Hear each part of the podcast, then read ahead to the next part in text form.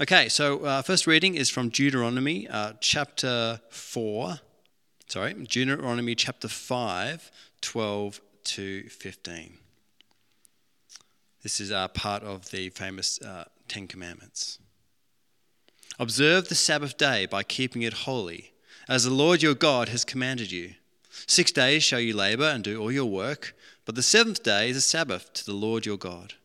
On it you shall not do any work, neither you, nor your son or daughter, nor your male or female servant, nor your ox, nor your donkey, or any of your animals, nor any foreigner residing in your town, so that your male and female servants may rest as you do. Remember that you were slaves in Egypt, and that the Lord your God brought you out of there with a mighty hand and an outstretched arm. Therefore, the Lord your God has commanded you to observe the Sabbath day. Then we're going to flip over to uh, Colossians chapter 1, starting at verse 3 to verse 20.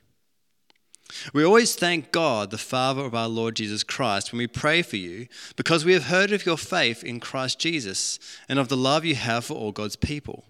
The faith and love that spring from the hope stored up for you in heaven, and about which you have already heard in the true message of the gospel that has come to you. In the same way, the gospel is bearing fruit and growing throughout the whole world, just as it has been doing among you since the day you heard it and truly understood God's grace. You learned it from Epaphras, our dear fellow servant, who is a faithful minister of Christ on our behalf, and who also told us of your love in the Spirit. For this reason, since the day we heard about you, we have not stopped praying for you.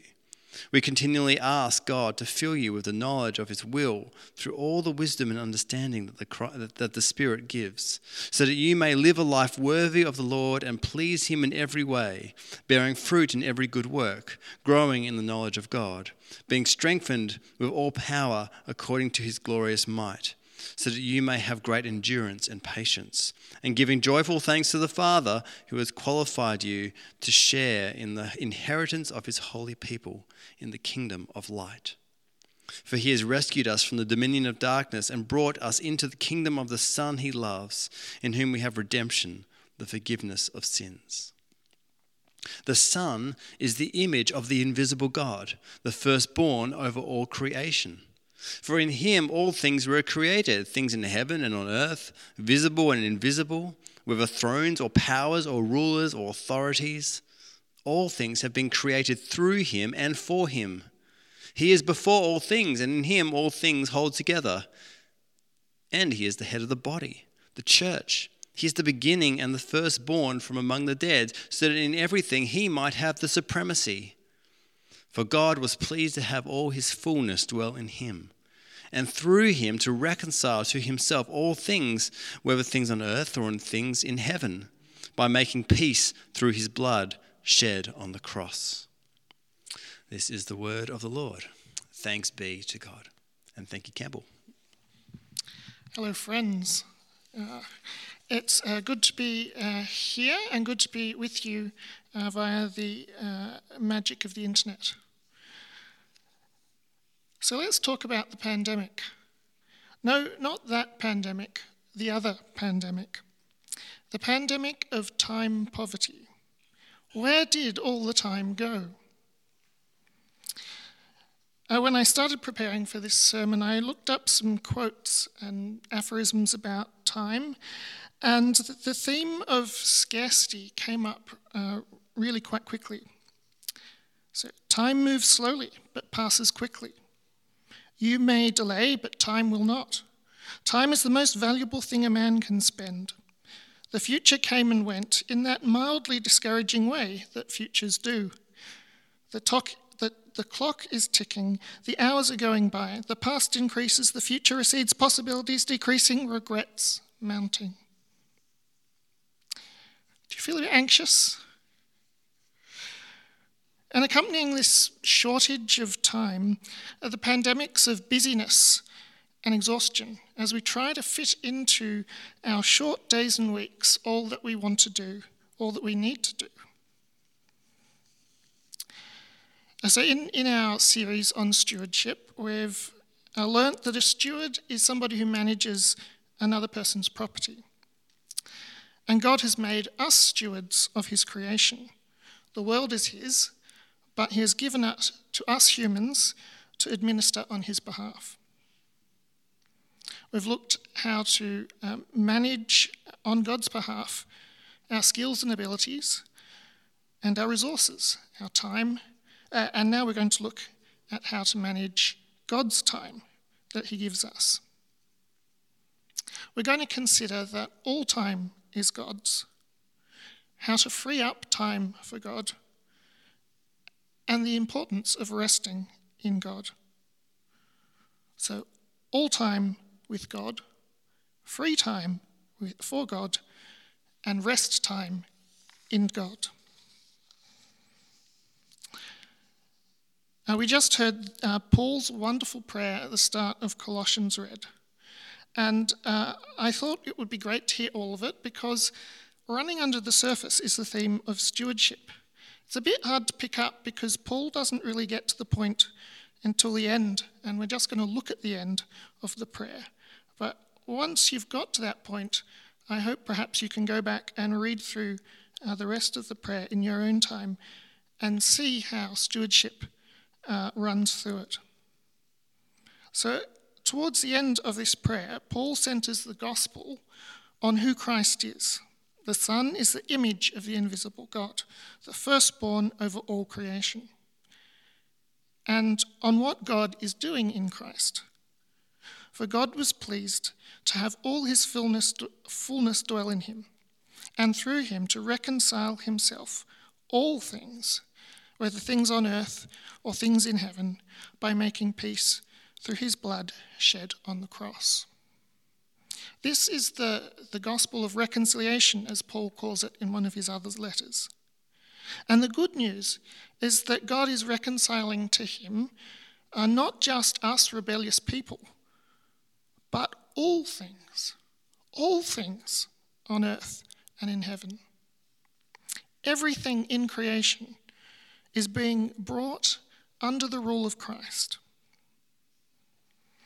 Now, this means that on the cross, Jesus was enthroned king, and he purchased for the Father all of our lives, each moment of our days.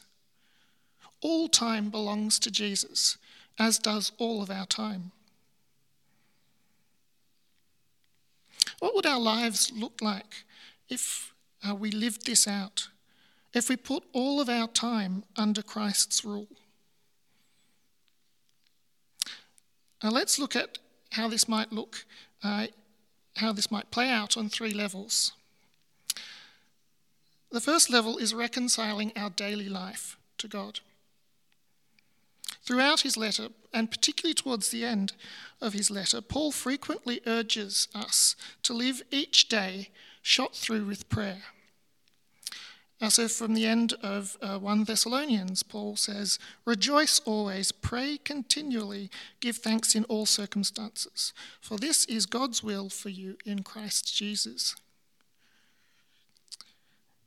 Uh, in our tradition, we're encouraged to de- dedicate a portion of each day, typically at the start of the day, uh, to, pray, to pray and to read our Bible.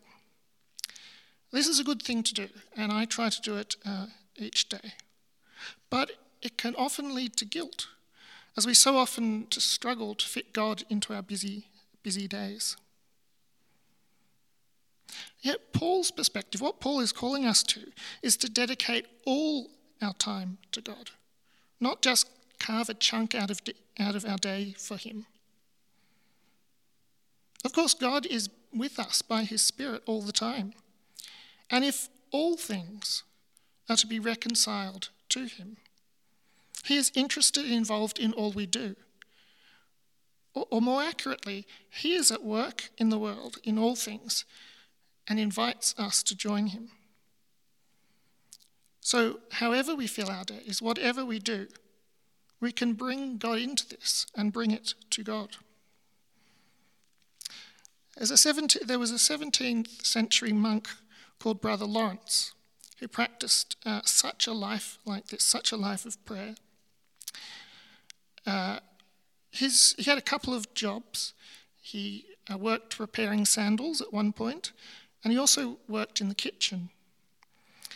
And he cultivated such an awareness of God's presence that for him, that he, he said, the time of busyness, the time of business does not differ from a time of prayer. The noise and clatter of my kitchen, while several persons are at the same time calling for different things, I possess God as in great tranquility, as if I were on my knees.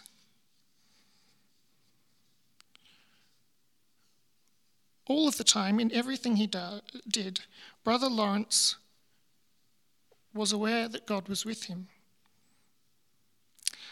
I think, though, he went a bit far when he rejects specific times to pray. I mean, since Jesus needed to spend time alone with the Father regularly, I think we do too. But this practice of the presence of God is an example of reconciling the occupations of our da- daily lives to God. This is not about focusing on God all the time. I mean, that, that would be impossible. Um, but it's about bringing all we focus on to God. Thanking Him as we receive good things from Him. Asking Him for help as we encounter difficulties. And delighting with Him in this world that He has made. But something happens when we start to bring all our time to God when we try to live intentionally in His presence all the time. We find that there are some things in our lives that, doesn't, that just don't mix with God. Jesus said, If you love me, keep my commandments. And whether it's a temptation to actively disobey Him and do something that we know we shouldn't do, or whether it's just to give our time to something that isn't really worthwhile doing, we come to a choice of sharing this moment, this life with God, or seeking fulfillment apart from Him. The question we face at points like these, in moments like these, is do I want God now? Or would I prefer something else now? We face this too in the larger questions of life. So, the second level of giving all our time to Christ is reconciling our life's work to God. By, and by life's work, I don't just mean our employment, but all that occupies our lives our friendships, our family life, our hobbies.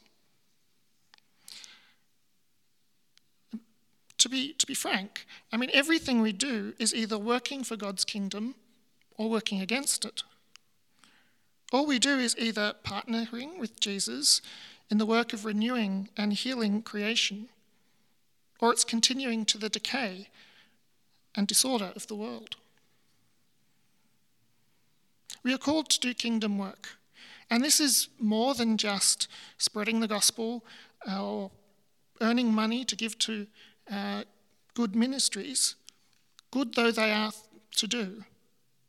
In God's kingdom, there's no divide between secular or spiritual.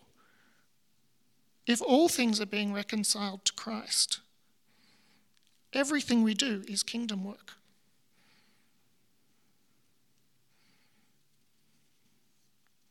So this, this changes our, our approach to work, or to all we do. It means that we approach our our paid work, our employment, not primarily as a way of supporting ourselves, but as a way of partnering with God to contribute to the good of the world and the good of others.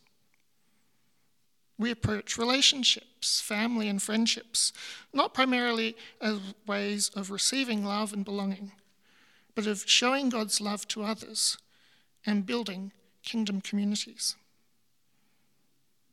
It means we approach our hobbies and recreation not primarily ways of amusing ourselves, but ways of enjoying creation with its maker. So, lives like this are integrated lives.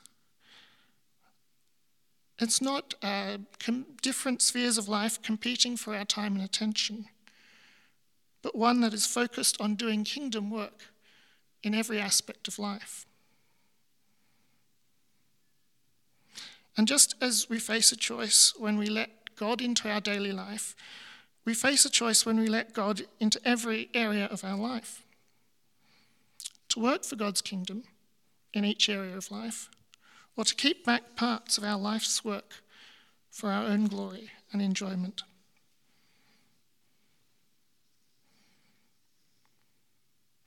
So, what stops us from, from giving and enjoying all time with God?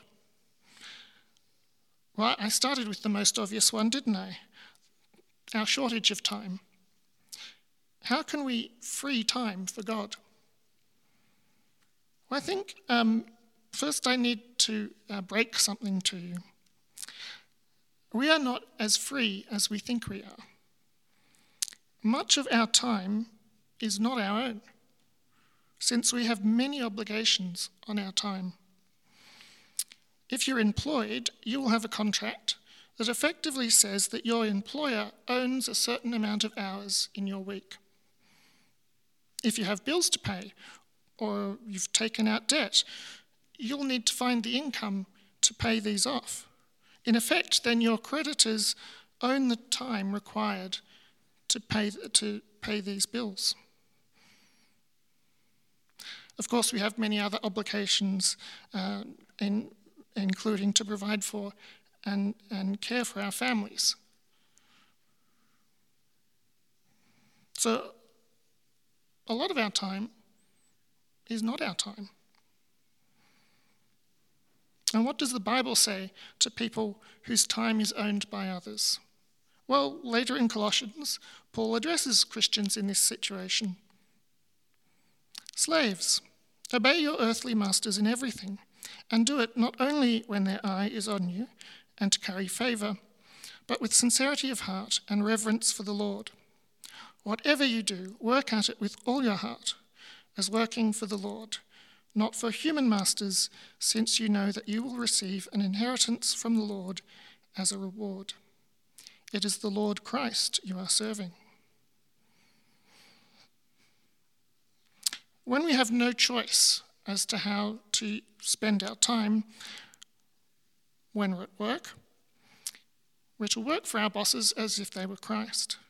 Likewise, if we have no choice uh, in, in, how, if we have no choice uh, to work or not to work, for example, if, like me, you're unwell or disabled, we also, though, uh, can work, uh, use our time uh, as if we were serving the Lord. This is a, not just a call to work hard, whatever our employment or capacity, it's actually a message of freedom. Let's, we need not feel guilty for that struggle to find time for God when so much of our time is not our own. And of course, we can and we should still bring our work to God and let God into our work, even when that work is dictated to us by others. That said, uh, elsewhere, when Paul affirms uh, our freedom to serve God, even when our productivity is owned by others, he goes on uh, to encourage us to seize the opportunity of regaining control over our lives. Uh, so he writes uh, into the letter uh, to the Corinthians, Were you a slave when you were called? Don't let that trouble, trouble you. Although if you can gain your freedom, do so. For the one who is a slave when called to faith in the Lord is the Lord's freed person. Similarly, the one who is free when, he, when called is Christ's slave. You were bought at a price. Do not become slaves of human beings. And I'm, not saying that we should all quit our jobs so that we have full control of our time, but that we need to think carefully about how much time we want to surrender to our employers. Since we belong to Jesus, ultimately that time we're giving them is Jesus' time. So we must not rob Jesus by thoughtlessly giving it away. when we're free to choose our employment, we ought uh, not only to choose work that contributes to the common good, but to opt for employers who will allow us to reserve enough of our time to be able to serve Christ in our family life and the life of the church. Likewise, we can free time for God by reducing the obligations on our time caused by our consumption. One reason we are so busy is because we spend so much money. And the more we spend, the more we have to earn so we can spend that money, which means the more time we're giving over to our employers. So when you're shopping online next, consider that what you're spending is not just your money, but your time. Our lifestyles of overconsumption is not just bad for the planet, it's not just making us unhappy, but it's robbing us of the time to connect with our friends, to serve our family in Christ, and to extend Christ's love to our neighbours. Uh, as you may know, we're uh, at the moment uh, setting the vision for West for the next few years. And one theme that's come across really strongly in the feedback that we've received is the desire that West be active in our local community and for us to be known for our service. This is great. I, I think we should do that, do this. We should be known for this. But to be blunt, this is not going to be possible unless we spend less of our time by uh, unless we spend less of our time by spending less of our money. This is uncomfortable territory. But we need to recognize that if we want to be free to love others, we need to rein in some of our spending on non essentials and to reconsider what is essential. Uh, things that were luxuries when I was a kid, dining out or ordering in, a new computer or phone every few years, international holidays, house renovations, they're now considered essentials or at least normal expenses. There are many ways of practically reducing our consumption, and I don't want to repeat uh, Pete's sermon last Sunday. But yeah, there are many ways we can think of reducing our consumption and joining with others so that we can share what we do have.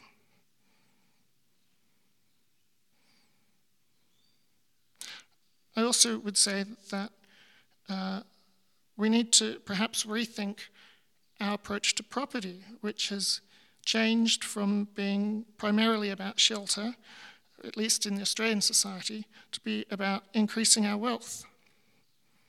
And combined uh, with the expectation of double income households, everybody's housing costs are going up, whether they rent or buy. In addition, the size of houses has increased, which means heating, cooling, cleaning, maintaining has all got more expensive. So our choices in housing can result us in not loving our neighbours by firstly um, locking them out of the housing market, and then secondly, making us work so hard that we don't have time for them.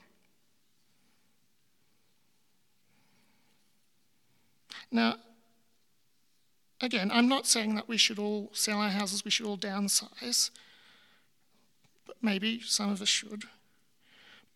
But what I want to say is that we need to be thoughtful about the costs, not just for us, but for others, when we make these kind of choices. Christ has set us free, and God calls us out, out of the slavery of overwork and the overconsumption that drives it. But it is up to us to leave. Leaving behind this slavery is hard. It, may involve sacrifice. And just as the journey from slavery in Egypt to the freedom of the promised land required the hardship of crossing the wilderness, the journey from our slavery to our culture's lifestyle and into the abundance of the kingdom requires, uh, yeah, may require intentionally lowering our standard of living, at least in terms of the amount of stuff we consume as individuals or individual families. But the call here is not just to leave slavery, to leave one way of life, but to enter into a new way of life, to enter into God's rest. Have you ever noticed the connection uh, between slavery and rest that's built into the commandment God gave the Israelites to observe the Sabbath? Now, keeping the Sabbath is one way of exercising their new freedom and extending this freedom to those who are enslaved. Observe the Sabbath day by keeping it holy. Six days you shall labor to do all your work, but the seventh day is a Sabbath to the Lord your God. On it you shall not do any work, so that your male and female servants may rest as you do. Remember that you were slaves in Egypt, and that the Lord your God brought you out of there with a mighty hand and outreached, outreached arm. So, how good are you at resting? As you probably know, I have extremely limited energy, so much of my time is spent resting. I'm not sure this makes me an expert, it just makes me familiar with the idea. And I, I find there are a couple of obstacles to getting good rest. Our first obstacle is guilt the guilt that comes from not being productive.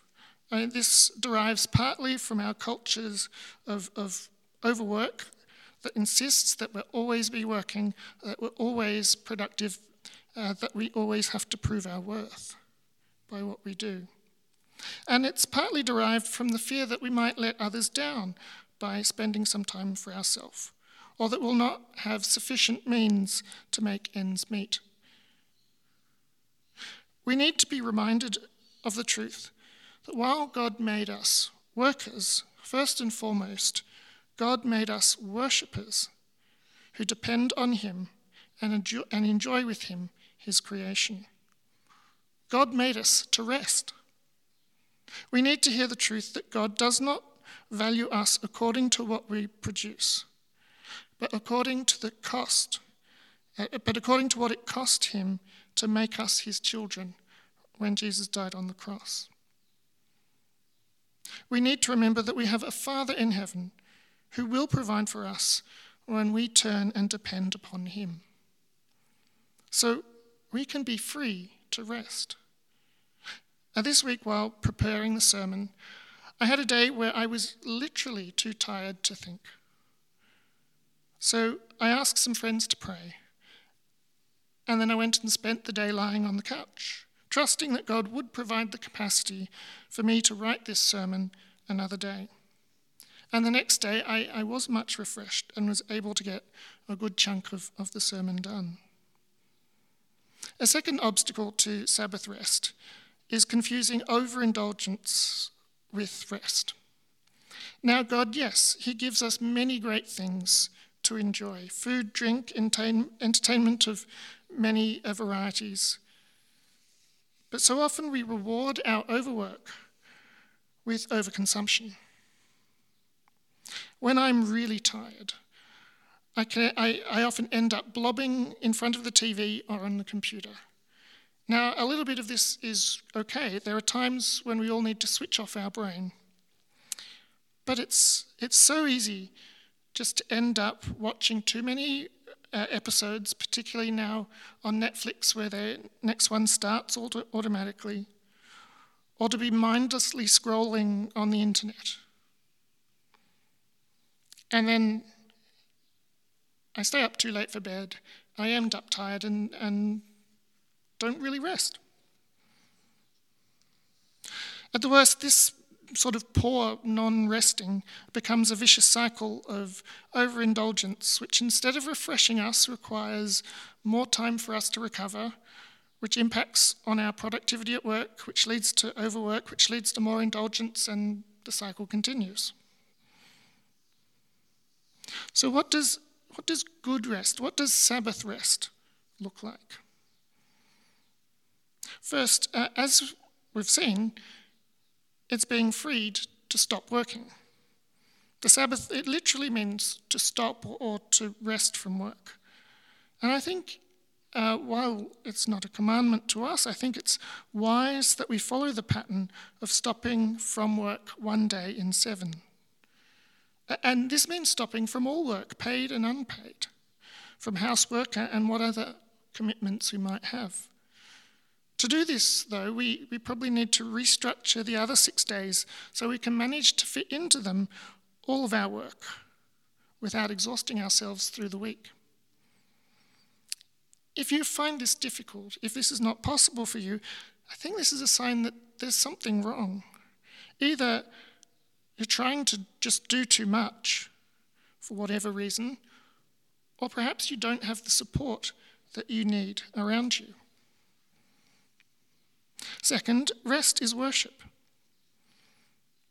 Just uh, as to work is to exercise the image of a God who works, to rest is to exercise the image of a God who rests. Even more so, since the command to observe the Sabbath is to keep it holy, that is, to dedicate it to God. Rest is a foretaste of the new creation, whether it be singing praises, contemplative prayer, enjoying God's creation with Him, exercising our, our image of God in our hobbies and sports, or expressing uh, His relational love in our friendships.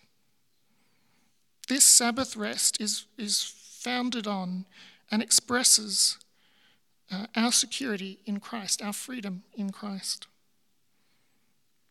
Finally, rest is communal. Now, yes, uh, we all need some time alone. Some of us need more of that than others. But Sabbath is about God with his people, not God with his persons. Sabbath, celeb- uh, Sabbath is, was always a celebration and, and still is in Jewish uh, culture, a celebration with family. And the great festivals, the great Sabbaths, uh, celebrations for the whole community. At the start of the sermon, I said we'd look uh, for how the gospel of reconciliation plays out on three levels. You may have noticed I only have talked about two our daily life and our life's work. Let's get back to the third one submitting our life together to Christ. And I'll finish uh, by reflecting on how our churches are called to be communities of rest. There's been a marked decline in community involvement and increasing social isolation in English speaking countries over the past hundred years. Participation in uh, community groups and activities has declined. If you go walk around the suburbs, the streets are quiet. There's nobody, no kid, there's few kids playing outside. We've all retreated to our houses. Even before the pandemic, it was kind of getting countercultural just to drop around to someone's house.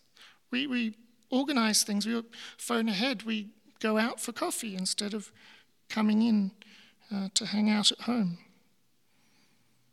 Of course, uh, online connection is replacing some of that interaction, but I think as lockdown has taught us, it's not a great replacement. Uh, the conservative commentator David Brooks recently argued that the nuclear family was a mistake. That's the title of uh, one of his articles in The Atlantic. Uh, it's, it's, a good read. Uh, he observed that nuclear families have really become isolated islands, disconnected from the wider networks of extended family, neighbours, and societies. And this robs us of the support we need to live flourishing lives. Um, before I said, if you're struggling to observe one day of rest a week, this may be because you don't have the support you need. We live such, we live increasing isolated lives. And there's just not enough time for a couple, both in full time work, to work well, to bring up a family, to serve the community, and have time for themselves. It's just, it's not possible, at least not alone. We need help to be able to manage all these areas of life. We will always struggle to find free time for God and for others as individuals. To have the margins in our lives for God and for others, we need community around us. We need communities of rest. That is, communities of mutual support and interdependence that enable us to work and to rest. I mean, the only way I completed this sermon was going to stay with my parents. The way I got to church was John brought me. As someone with extremely limited capacity, I kind of feel like I'm the edge of this problem. The edge of, of living such individual lives that we just can't get enough done.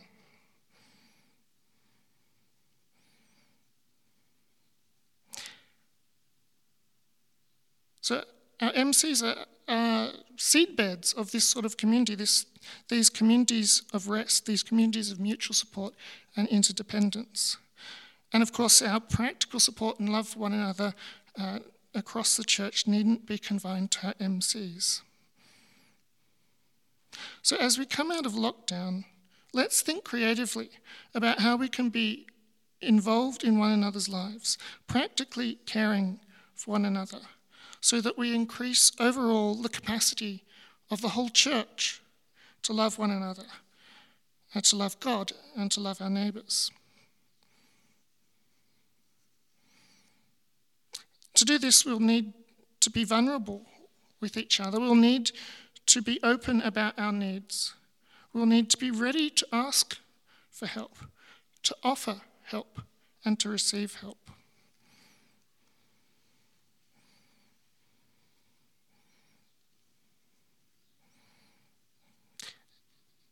I don't, I, yeah, I don't think it's probably worth the time now to going into lots of detail about how we can do this because each of us have different needs. Each of the MCs have different needs and capabilities. So I think it's really great if you discuss that in your MCs and your smaller discipleship groups. But as we, we seek to do this, I want to leave you uh, with this. We need to remember we are at the start of this journey, that we have all eternity to love and serve and enjoy God and one another. So, yeah, let's work out how we can do this well. Let's get into the practice of doing this. But we have all eternity to love and serve and enjoy God and one another. So let's uh, take the pressure off a bit. Let's have grace for one another as we try this out, knowing that we don't have to get it right right now. Because uh, God uh, provides all the time we need uh, for everything that He asks, asks us to do as individuals and as a church. Now, let me pray.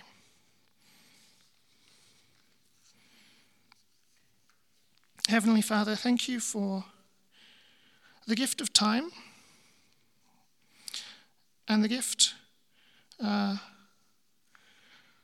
of, of your Son, in whom we are free to enjoy you for all time. We are free uh, to serve you for all time. And we are free to love you for all time. And that for all time we will be doing this not only uh, as individuals, but as a family. Give us grace for one another as we learn to do this well. Give us love for one another, to let each other into our lives and to share our time so that we have more time for you and for our neighbours. In Jesus Christ, Amen.